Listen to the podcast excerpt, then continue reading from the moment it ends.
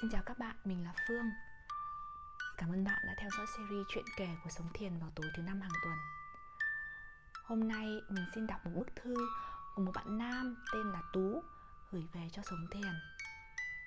Đây thực chất là một bức điếu văn mà bạn ấy viết để đọc trong đám tang của bà nội cậu ấy. Giờ thì mình mời bạn thưởng thức những lời điếu văn đẹp đẽ tri ân người bà mến thương của người bạn này nhé trong lúc nghe, bạn có thể ghi nhận bất kỳ cảm xúc và suy nghĩ nào đánh động tới tâm bạn. Và sau đó bạn cũng có thể chia sẻ với tụi mình.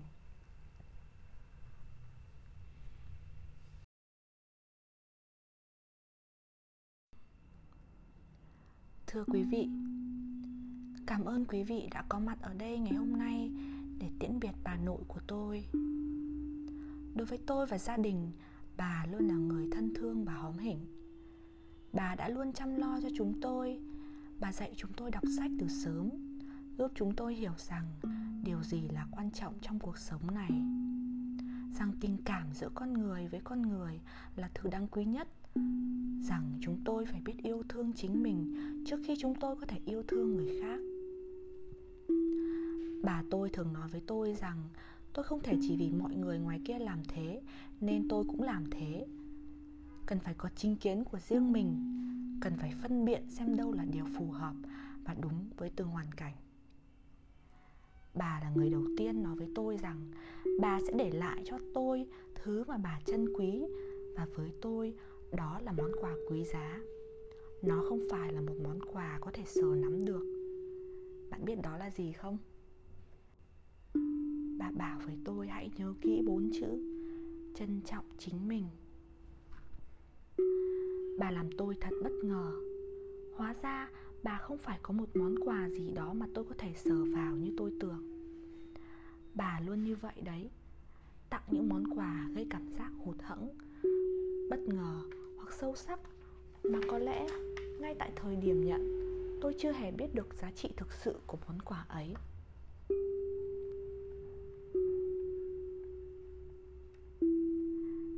bà tôi đã sống một cuộc đời với nhiều gian khó, nhưng bà cũng thật may mắn vì luôn được đứng trên cao bảo hộ. Bà bảo với tôi trong một buổi đêm khi chúng tôi đi dạo. Bà nhìn lên trời đầy sao và nói, chúng ta rồi một ngày sẽ được trở về với các vì sao. Khi đó, tôi còn bé nên chưa hiểu bà đang nói điều gì. Bà rất thích ngắm sao vào những đêm hè, trời thu. Bà thường bảo tôi đưa ra bờ hồ để ngắm bình minh và hoàng hôn. Bà còn thích nhảy múa dưới ánh trăng nữa. Có lần, tôi nhìn thấy ông và bà cùng nhau xoay tròn dưới ánh trăng. Hai người thật vui vẻ và hài hòa trong khung cảnh ấy. Bà đã có một người chồng là ông tôi, một người tuyệt vời ở chỗ. Ông đã luôn ở bên cạnh, thấu hiểu bà những lúc bà cảm thấy không ai có thể kiên nhẫn để nghe được những chuyện bà đã trải qua.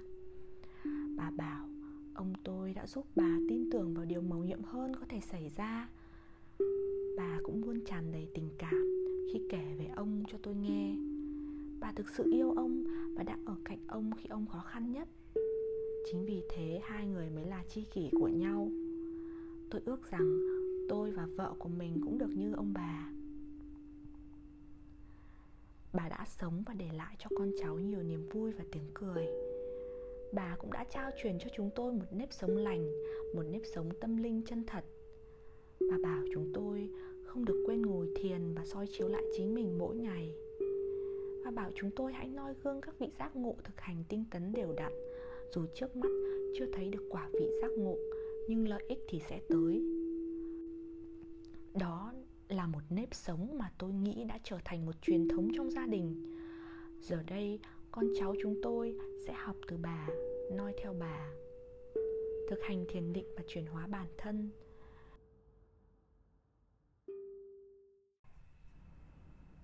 Chúng tôi biết bà vẫn luôn ở trong dòng máu của mình. Trong cơ thể chúng tôi có tế bào của bà. Bà vẫn luôn ở cạnh chúng tôi và chở che cho chúng tôi. Bà đã làm được nhiều điều cho thế hệ sau như vậy. Bà nói đó là nhờ thiền định và nhờ ơn trên. Bà luôn khiêm tốn. Nhưng tôi biết bà không bao giờ muốn mọi người nghĩ về mình như là một người khác biệt và xa cách. Bà đã từng không có cảm giác quen thuộc lắm khi ở cạnh nhiều người và những năm tháng đó cũng không vui vẻ gì. Bà học cách kết nối với người khác và thấu hiểu người khác bằng việc lắng nghe chính mình và lắng nghe người khác nói bà là người mà tôi luôn có thể học được điều gì đó mỗi lần tôi gặp. Nhưng bà lại bảo tôi rằng, cháu hãy chia sẻ một điều gì mới mẻ cháu vừa mới học được gần đây đi. Bạn thấy đấy, bà không ngừng học hỏi từ những đứa cháu của mình. Có hôm tôi hổ thẹn nói, dạo này con chẳng thấy bản thân học được thứ gì mới cả. Và thế là bà bảo tôi, con không cần phải học một thứ kiến thức nào bên ngoài mới mẻ cả hãy học từ chính mình nhiều hơn. Tôi biết bà ám chỉ rằng hãy học từ đời sống và quan sát tâm mình hàng ngày để nhận ra bài học ngay tại nơi mình đang ở. Và từ hôm đó trở đi, tôi đã thay đổi một chút thói quen buổi tối của mình. Trước khi đi ngủ, tôi tự hỏi mình, tôi đã học được điều gì mới ngày hôm nay? Và bạn biết không, hôm nào tôi cũng có điều mới để nhận ra, để thấu rõ hơn về chính mình mà nếu tôi không ngồi xuống và đặt câu hỏi, rồi viết ra và lưu giữ lại, thì tôi đã không biết rằng tôi có những bài học sâu sắc thật đó. Bà bảo rằng, tôi là đứa thông minh và láu cá. Tôi cần học thêm sự kiên nhẫn và lắng nghe người khác. Bà có cái nhìn sâu sắc vào nội tâm của người khác mà nhiều khi tôi cũng thấy hơi sợ hãi mỗi khi gặp bà, đặc biệt những lúc tâm trạng hôm đó không tốt hoặc đang có một số chuyện xảy ra. Tôi sợ bà biết sẽ lo lắng cho tôi. Nhưng bạn biết đấy, không thể che giấu được đâu. Tôi chỉ có nước kể cho bà nghe và bà ngồi nghe tôi, hỏi tôi một vài câu, rồi thế là tôi cảm thấy lòng mình nhẹ đi. Tôi như có một trực nhận gì đó trong tâm và tôi dường như không còn cảm thấy lo lắng, phiền lòng hay khó chịu nữa như thể có thứ ánh sáng đột nhiên nảy nở trong tâm khảm tôi vậy. Có vẻ đã quá dài rồi. Tôi nghĩ tôi kể như vậy cũng đủ để bạn hiểu một phần nào đấy về người bà vô cùng thâm thúy của tôi. Tôi không hề muốn chia sẻ bà với những người bạn của mình vì tôi sợ bà sẽ mệt hơn với tụi đó. Chúng có thể bám lấy bà hỏi chuyện cả ngày mà bà thì luôn nhiệt tình với tụi trẻ. Bà không thể ganh với sự hăng máu của tụi nó đâu nhưng bà cực ngoan cố và tôi đã phải tìm cách để lôi bà ra khỏi đám ấy. Bà cũng vui lòng thôi nhưng còn hứa hẹn là gặp lại chúng nó vào tuần sau tuần sau nữa. Tôi cũng bất ngờ vì dường như bà chẳng thấy mệt khi nói chuyện với tụi trẻ. Bà cứ như có thêm năng lượng vậy. Bà bảo con đừng nghĩ ta chỉ nói. Thực ra ta ngồi nghe chúng nó nói và thao thao bất tuyệt đấy chứ. Bà hóm hỉnh lắm trong cuốn sách của bà bà có kể về một buổi chiều bà ngồi dưới gốc cây sồi ở paris. Bà ngồi đó nhìn lên bầu trời và tự hỏi, mình sẽ làm gì tiếp đây? Bà đã nhận được một thông điệp rằng sẽ tới lúc bà có thể viết một cuốn sách về cuộc đời bà.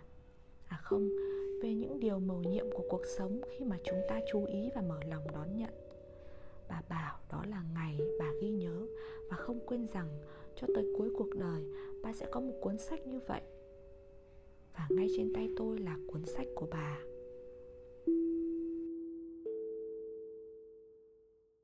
Cuốn sách xuất bản khi ấy bà 51 tuổi. Và tôi đọc cuốn sách khi tôi mới 6 tuổi. Vừa mới biết đọc là mẹ tôi đã dí cho tôi cuốn sách và bảo, Con hãy cảm nhận từng dòng trong đó nhé Và tôi đọc. Ban đầu tôi không hiểu lắm. Nhưng có một câu tôi ấn tượng trong lần ấy.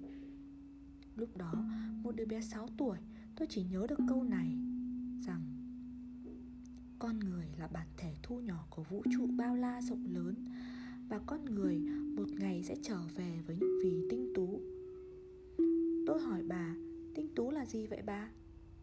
Bà chỉ lên bầu trời nơi có các chòm sao. Và giờ tôi hiểu vì sao bà đặt cho tôi cái tên Tinh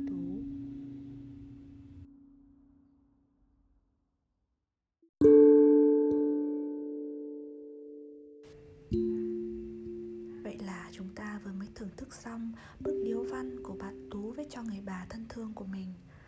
Cảm ơn Tú đã gửi về cho Sống Thiền để chúng mình có thể lan tỏa câu chuyện của bạn. Cũng cảm ơn tất cả các bạn đã nghe tập truyện kể ngày hôm nay.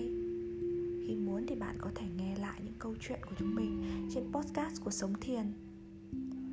Chúng mình có một lời mời dành cho bạn đầu ghi chép lại những mẩu chuyện trong cuộc sống hàng ngày của mình và gửi về hòm mail của Sống Thiền để chúng mình có thể lan tỏa câu chuyện giúp bạn nhé.